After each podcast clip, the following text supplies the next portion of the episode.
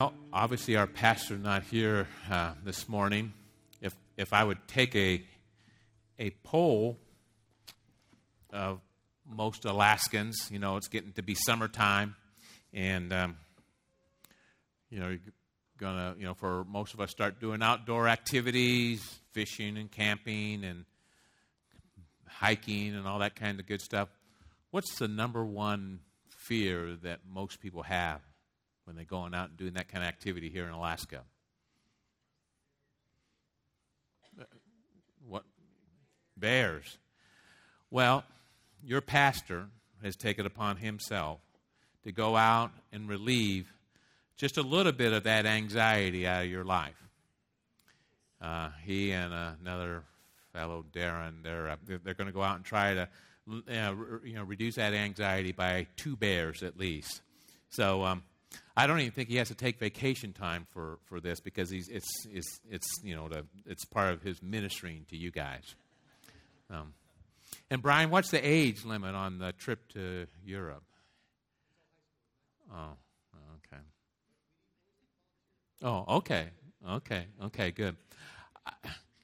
Parents of high school kids, I mean, if there's anything you could do to possibly get your kid on that trip, it would be well worth the investment. I, I don't know the details of it, but the ones that I was on as a kid in high school, you know, you know, changed my life for Christ, and I, I know it had the same impact.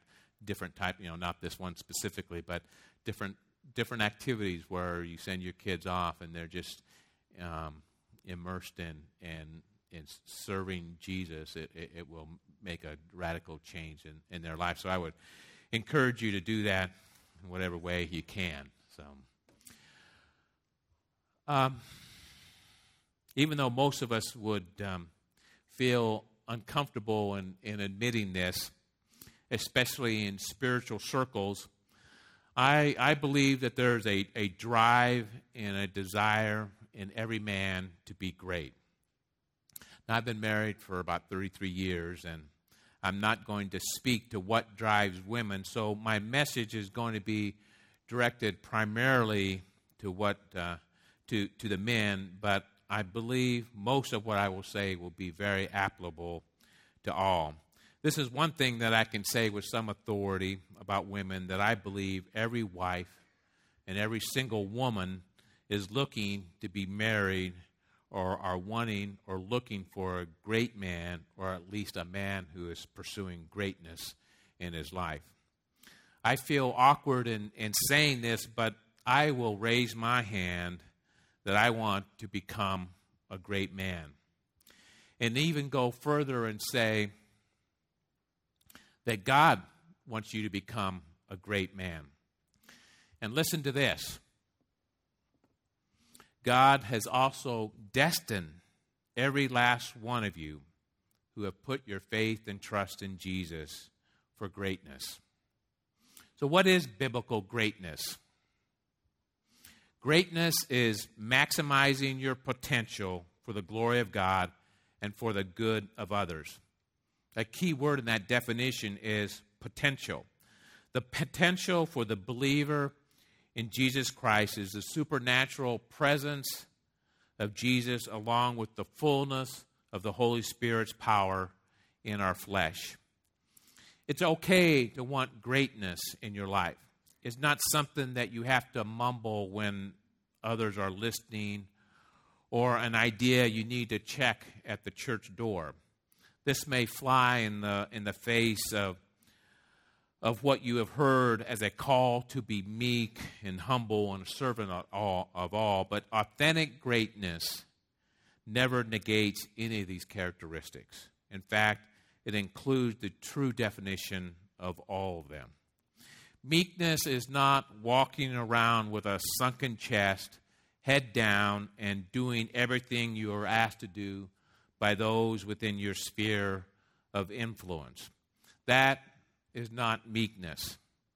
What that is, is the world's attempt to cage and emasculate a male, to take a, a God driven uh, drive for greatness and sideline, lull the hearts of men to inactivity and to sleep.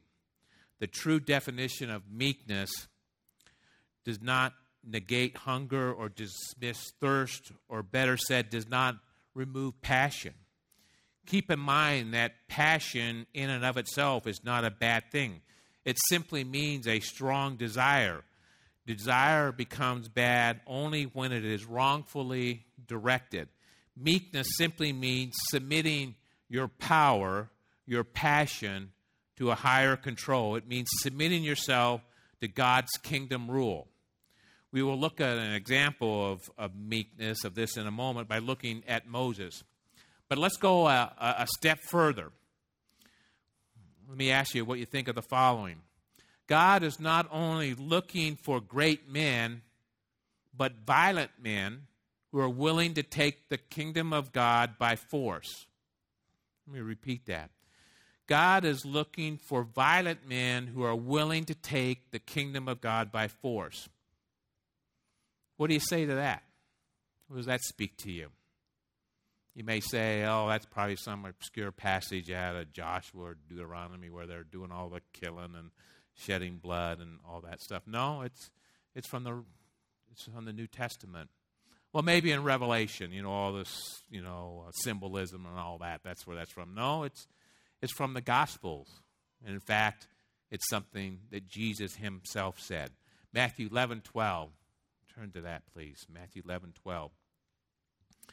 From the days of John the Baptist until now, the kingdom of heaven has suffered violence, and the violent take it by force. So this is in red letters. If you have a red letter Bible, meaning that these are the words directly from Jesus himself. Okay, so what does this mean?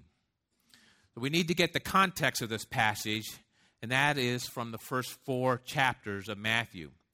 Jesus has been advancing the kingdom of God forcefully, meaning that he's been involved in spiritual warfare.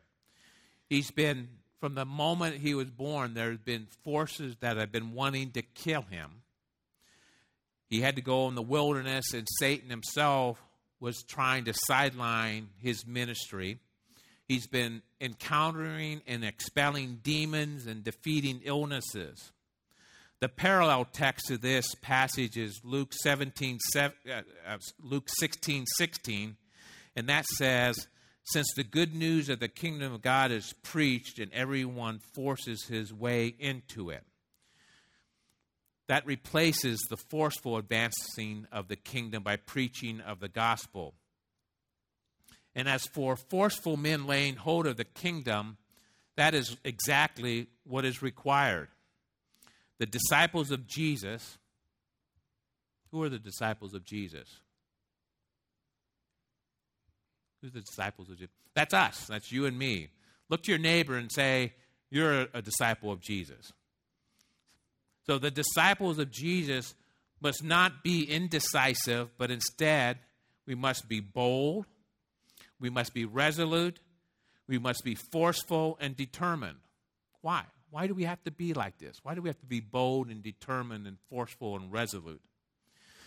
Because there's an epic battle going on around us. What do you mean, an epic battle going around around us? I know about the war in Afghanistan. You know why you're not aware of it? You know why you're not aware of that epic battle that's going on around us? There's two reasons why you may not know about it.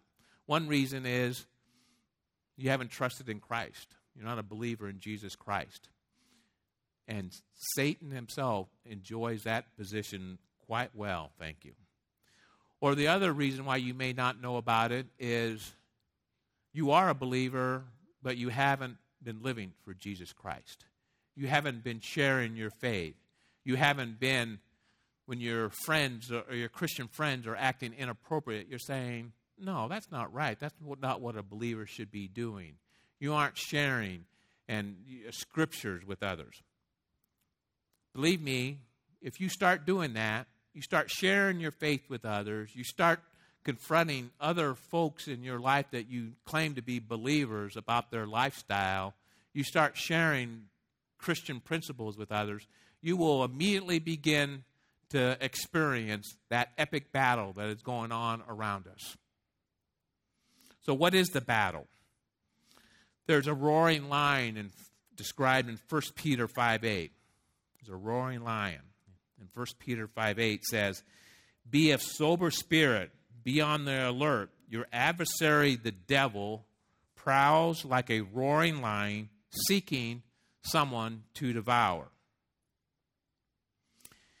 This roaring lion is desiring to eat you, desiring to eat your family, and your church and our nation. And the only thing that's going to defeat this roaring lion, Satan himself, are great men and women, men and women who are maximizing their potential for the glory of God and to serve others, who understand what meekness is, men who have submitted their power to the kingdom of God's rule, who are not indecisive, but who are bold, resolute, forceful, and, and determined. Does this describe the majority of the men in today's church? I don't think so. Men, we have to get focused on why God has us here. So let's take a look at a few great men mentioned in God's Word. I mentioned earlier Moses. Moses in Numbers 12:3, turn there. It says that Moses was a weak man, and folk Moses was the meekest man. Let me read that. Now the man Moses was very meek of more than all people who were on the on the face of the earth. But what did Moses do? What did Moses do? He led one of the greatest liberation movements of a nation of people that the world has seen. Over a million Jews who were in slavery, who were in captivity by the Egyptians. He brought that about. He did that, he accomplished that through his meekness. He, he freed the Jewish nation from slavery by the Egyptians. Only the likes of Charlton Heston could play this man on the big screen. And because Moses was able to submit himself to divine authority, remember that's the definition of meekness, God was able to do great things in him and through him. Or state this differently, because of Moses' meekness, God instilled his potential into him. So Moses then became a great man because he took the potential of God in him to glorify God and to serve others. You see how all this connects? Now let's contrast Moses from Pharaoh. Pharaoh was also a great man. He had a magnificent kingdom, he had wealth beyond measure, a mighty army second to none in his day. But he, his greatness was human greatness. And human greatness comes from three sources you can inherit it, you can be in the right place at the right time, or you've worked hard to get what you have through long days, long hours, 365 days a year. Usually it's some combination of the three. There are probably a few self made great men in this room this morning. And just as God had a message for Pharaoh through Moses to let my people go, God has a message for you this morning. What did Pharaoh say when Moses gave him his message from God? He said no. He probably threw in a bunch of expletives along with it. No, he wasn't going to let these slaves go. It was one of the reasons why his kingdom was as magnificent and he was as wealthy as he was because of the work of those slaves over those years that they were in captivity. He said no, and we all know what happened after that. If you don't, read the book of Exodus or go rent the movie. But what is the message that God has for all self made great men and really, it's the same message that he has for all of us. But instead of this message coming through Moses, this message comes to today through the greatest prophet of all, through Jesus Christ. And his message is to turn to Christ, put your faith and trust in him. You may say, well, I'll have to give up too much. That may happen. God deals with each of us differently. One thing is for sure there are a multitude of folks in this room who would come up here and testify that everything that they may have been asked to give up by Jesus pales in comparison to what they have received from him through their relationship with him. There's a biblical saying that says you can't outgive God. And I challenge you to put that saying to the test. Don't make the mistake that Pharaoh committed and say no to Jesus. Just as God ungraded Pharaoh, I don't know if that's a word or not, but just as God ungraded Pharaoh, God can ungrade you. It may happen today, or for sure it will happen on your deathbed, or more likely, somewhere in between. The consequences of failing to trust in Christ are too great to be blown off and ignored, and the undeserved agony that your loved ones will suffer knowing that you are eternally in hell, that is more than they should have to bear. Don't do this. Don't make the mistake of Pharaoh. Turn to Christ this morning. So let's look at some other great men of the Bible. There's Abraham in Genesis 12 2. He says, um, uh, I will make you into a great nation. I will bless you. I will make your name great, and you will be a blessing. God certainly accomplished that for Abraham.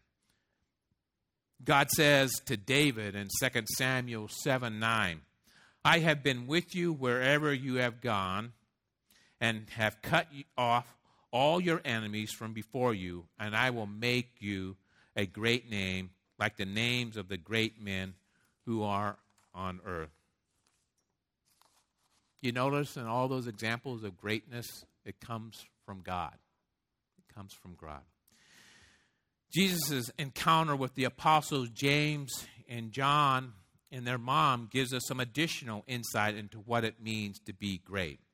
Turn to Matthew 20, verse 20. Then the mother of Zebedee's sons came to Jesus with her sons and kneeling down asked a favor of him. What is it you want? he asked.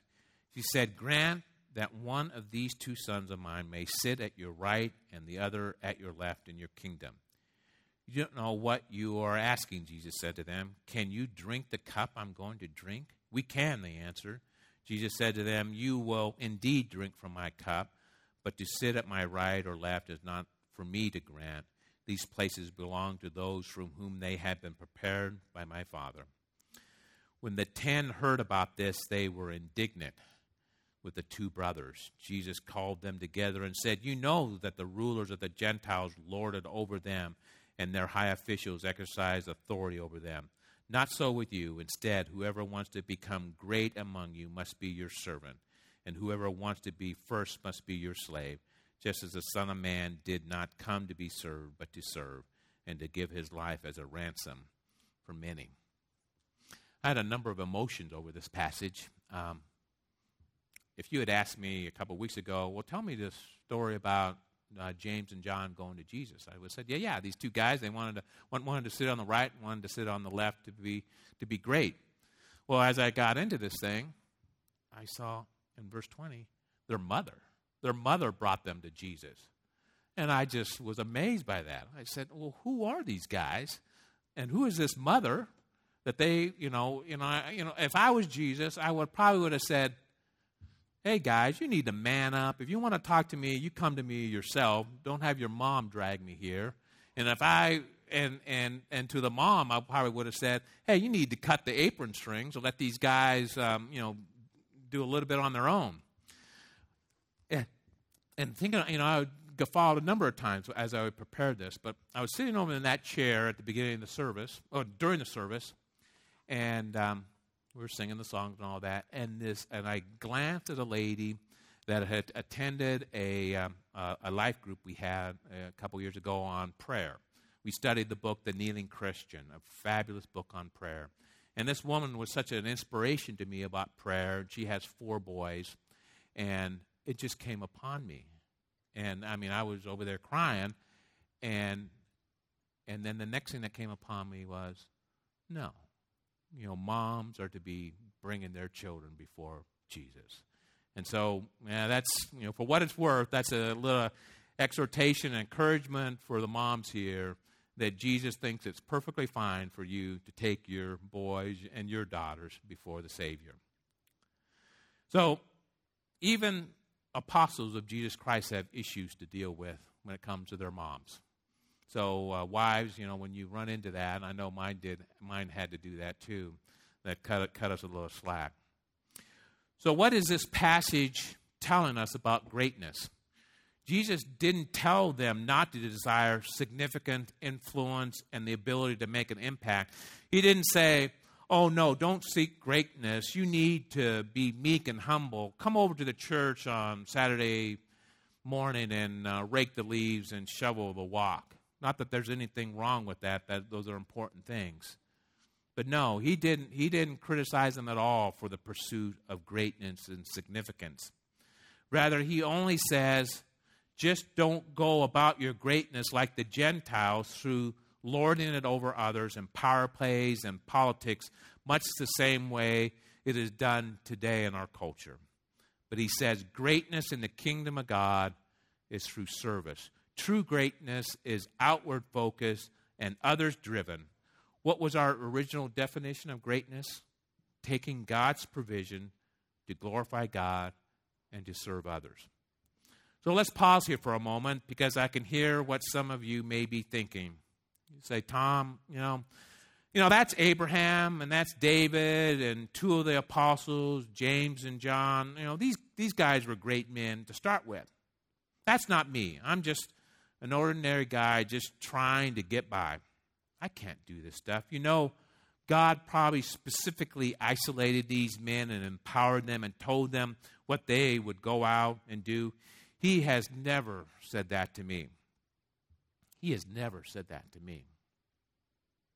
If you believe that, that is so, so wrong.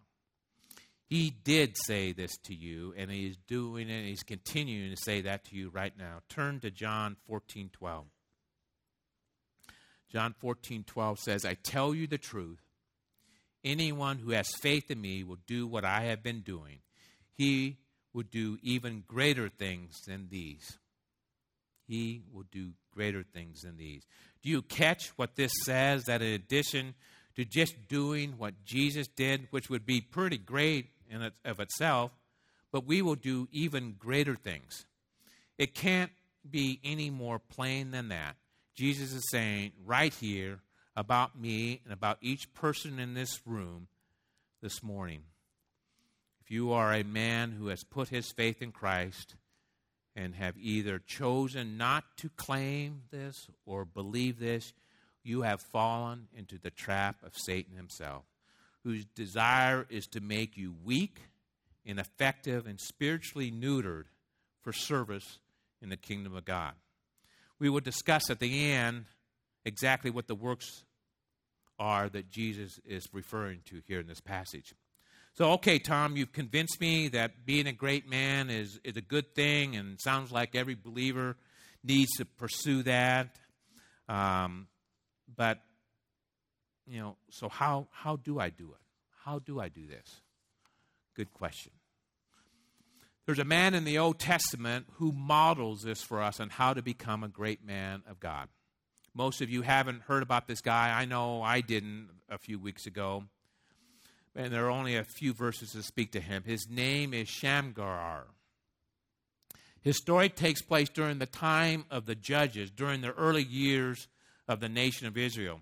The time of the judges is a time of chaos, followed by peace, followed by chaos, followed by peace. It just kept going chaos, peace, chaos, peace. It was a time when relativism ruled.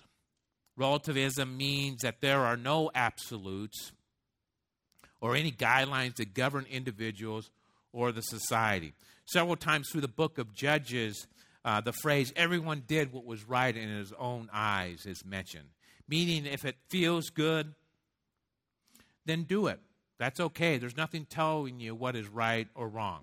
Many would say that our culture today, if not already there, is getting close to becoming a, a relativistic society.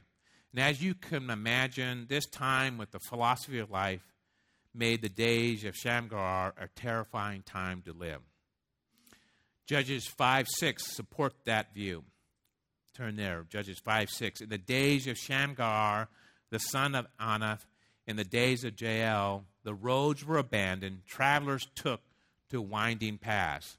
Basically, what this passage is telling us that the people, if they had to travel, didn't use the main roads, but instead, to be safe, traveled the lesser known trails and paths in order to get someplace. Historical records tell us that the uh, that the uh, during this time that the Philistines were harassing and attacking the Israelites, and one of the ways that they would do that was by controlling the main highways to keep the people from traveling and get, getting their crops to town. This process would be very destructive to a nation's economic well-being and could very well destroy the nation. Judges 3:31 tells us what Sham, Sham, Shamgar did for the nation of Israel. Judges 3:31 After Ehud came Shamgar, son of Anath, who struck down 600 Philistines with an ox goad. He too saved Israel. Shamgar does not, did not start out as a judge, but instead he became a judge. Scripture does not tell us the details of Shamgar's early life, but we can make some conclusions based on the cultural norms of the agrarian society that he lived in. Based on the weapon used in this passage, an ox goad, we can assume that Shamgar was a farmer. The ox goad, the ox gourd, was used for two main purposes. First, it was approximately an eight foot long stick, so a sturdy stick, that was sharpened on one end, and the other end shaped like a chisel. The pointed end was used to, to both direct and prod the oxen on and the various tasks they did. They were used for plowing, for uh, running the grinding wheel to ground up the, the grain, and for pulling the ox cart that brought the, the produce to market. The other chisel shaped end was used to help break up hardened soil when plowing and to cut the roots that the plow would um, that the plow could not cut through. So it was only a tool that a simple farmer would possess. A politician, a religious leader, a judge, or a wealthy landowner would have no use for an ox goad. So, what did Sham, Shamgar do with his ox goad? He killed 600 Philistines. Shamgar was not wealthy, powerful, or have any kind of army when he dealt with the roving bands of the Philistines that were ruining the nation that he lived in. There are three lessons that we can learn from Shamgar and becoming a great man. First of all, stop making excuses. Stop waiting to do what needs to be done until you feel you are in a position to do it. Rather than waiting with the excuse that, well, I can't really do this because I'm not a judge yet, or I haven't been promoted, or you know, you don't have all the resources you feel you need, discover what you can do right now and do it. Stop making excuses and stop waiting. You know, when you are looking for a job, there's a phrase there's a phrase that you often hear, and it's I'm sorry the position has already been filled. Well, gentlemen, the position of waiting and making excuses has already been filled up years ago in the church by men whose lives today are marked by years of ineffectiveness and passivity for the kingdom of God. When it comes to becoming a great man for Jesus Christ, don't delay for something more before you step out to make a difference for Jesus in your families, in your workplace, in your neighborhood. Keep in mind that Shamgar was a farmer before he ever became a judge. Yet he yet had he made the excuse that he was only a farmer, he would never have become a judge. Shamgar became a judge because he delivered a, a nation. Men, don't wait until you become great to say, hey, now I'm going to do something great.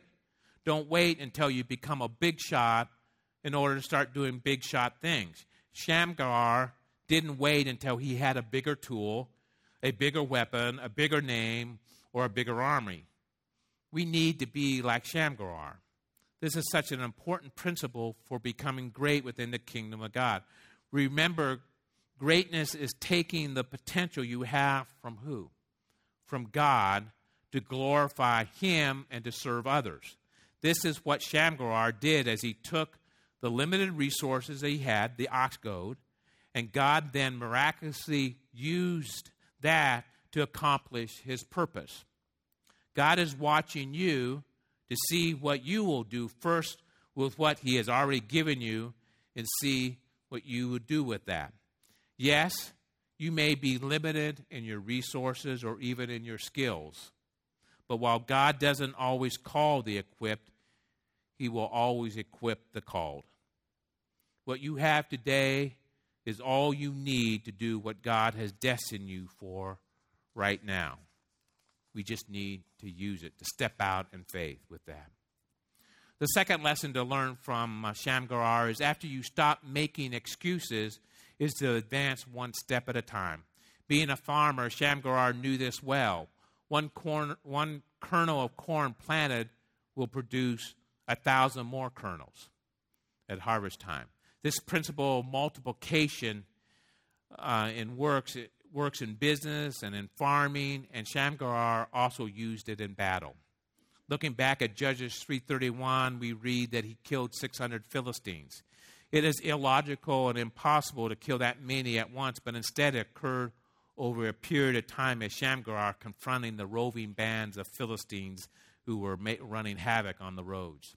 He would take out the much smaller bands as he encountered them. In other words, he picked them off in pieces rather than taking out the entire army at once.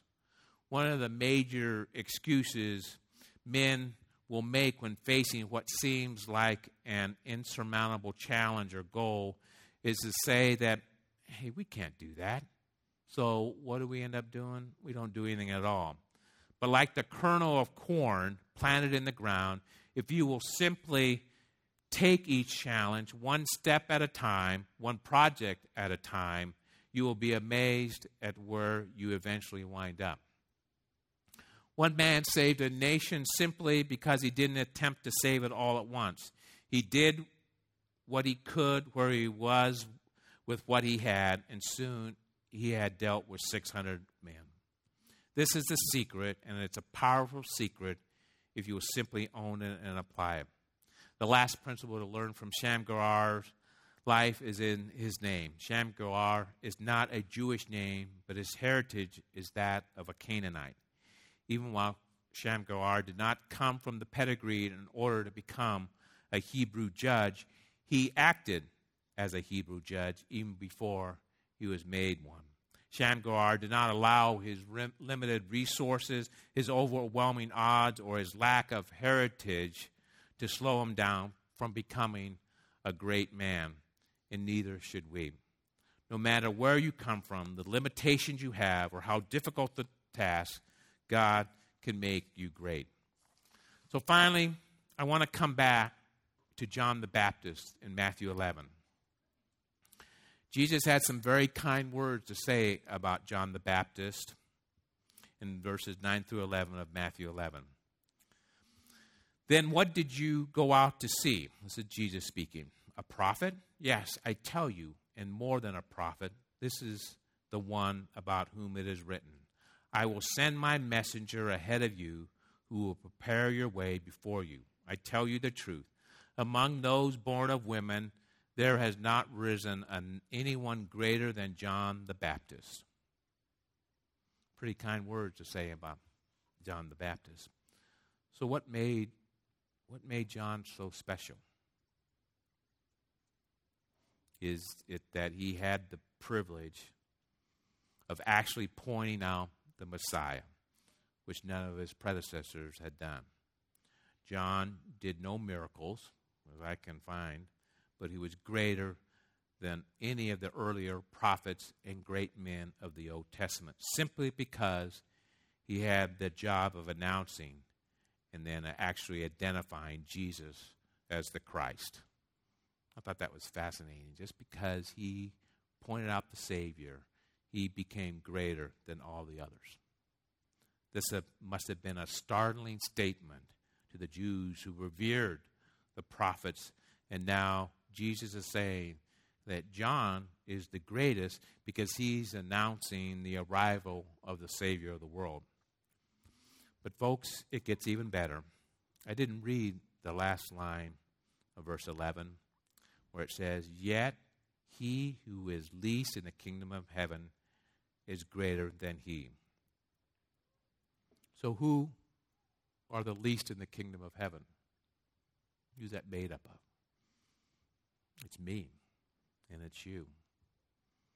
Even if we're the least in the kingdom of heaven, that passage tells us that we can be greater than John the Baptist and greater than all the Old Testament prophets and saints. How can that be? How can the least, the least gifted, the least significant, the least prominent, the least outspoken of today's believers be greater than the greatest of the Old Testament figures? There's only one and only one reason for this designation on believers today, and that is that we have the privilege, the honor, the obligation, and the command by Jesus himself of telling others about the Lord Jesus Christ. Not to minimize the importance of both social and political issues that are godless and so often an affront to our Christian faith. For example, I, I was appreciative of what you know Pastor Brad said about the Proposition Five a few weeks ago. But all of these issues pale in comparison to sharing the love of Jesus Christ with the lost. That is what will make us great men and women of God. Sharing the gospel, sharing the love of Jesus Christ with others. Let me ask you a question How's that going? Because I've asked myself that question this week. How's that going? You know, we may say, well, you know, I'm not, uh, I don't have the gift of evangelism. I am not an evangelist. And, um, and that came up during the messages on the gifts of the Spirit. Yeah, you may not have the gift of evangelist, but that does not minimize the responsibility on you to be a person sharing Jesus Christ with others an illustration of that. You may not have the, uh, the gift of wisdom, but that doesn't mean you walk around being stupid all day long. So we, we are all called to be evangelists. I took a, a course on personal evangelism about 30 years ago, taught by a man who I, I think was the greatest evangelist in the city of Anchorage. I mean, he, I mean, it was just amazing watching this man be used by God. But he taught this class on personal evangelism, and if I had my say so, I'd make this a requirement of every life group leader to, to uh, include this in their, um, in their time together. And what, what, it, what it was, was we were asked to write up a 30 second, um, write out 30 second um, testimony of what Jesus has meant to us in our life and tie at least one scripture verse that is applicable to whatever our testimony of what Jesus has done in our lives. And then we would come and share that to the group, and each, we'd go around the group, and and and and it, by doing this process, just really bound the group together. It was kind of a common fear we all had and responsibility. And so we shared our, um, our, um, our, our testimony, and then we were told, okay, now come back next week and say it from memory. And so we would do that, and then we would all come around and say our 30, minute, our 30 second testimony by memory, and uh, sprinkled with a verse or two. And then the next assignment was to come up with a three minute testimony to expand that into three minutes and incorporate two or three, four verses in that. And so we did that the third week. And then the fourth week, we were given the assignment to have that, be able to say that in memory. And what that empowered us to do is if you are desirous to be an evangelist, if you're desirous to be someone who's sharing Christ, if you're desirous to be classified in here with all the least who are greater than John the Baptist and the other great men of the Old Testament, you need to be, first of all, praying for God to give you the opportunities to share Christ. And then when He gives you those opportunities to say, oh, and then blurt out your 30 second testimony. And then if it re- is it received in fertile ground, then make the transition to the three minute testimony and where you're sharing your, your, your, your verses along with it. It's a powerful tool to be used. It's something that everyone can do. Now you may say, well, I really don't have a testimony to share. God really not do anything in my life. Well, if that's what you're saying, then you need to deal two, two, two reasons for that. One is that you have never committed your life to Jesus Christ. If you don't have a testimony of what Jesus is doing in your life, the creator God of the universe who, who says that he will indwell you and radically change you, and that's not going on, you need to be talking to someone, a friend who's encouraged you to come here, the pastor, whatever, talk to me. You need to get right with God, and you need to get Christ in your life so you do have a testimony. Or the second thing is that you have been living away from Christ for so long that, you know, it's grown cold and you don't have that testimony any longer. You can change that today. We're going to be closing with a song that is a tremendous testimony for any believer, any person to sing back to God about committing your life to Jesus Christ. A commitment that will lead to empowering you to become a great man or woman for Jesus Christ. For us to move forward as individuals in our homes and churches and communities, it will require more than the faint of heart. It will require men of courage who will rise to the occasion within the realm where they have been placed. This would be such a hopeless call because it's impossible to accomplish, but were it not for one thing. That one thing is the Creator God of the universe, first of all, who loves you more than you can ever imagine wants to do a mighty work through you. It's not only for a few gifted ones of us, it is for everyone who claims Jesus as their Savior. There are some of us here this morning that are committed to do just that, but we desire all of you to join us. But whether you do or you don't, we will move on without you because a mighty and a powerful God resides in us who is desirous to do great things through us. Will you join us? I pray that you will. Thank you.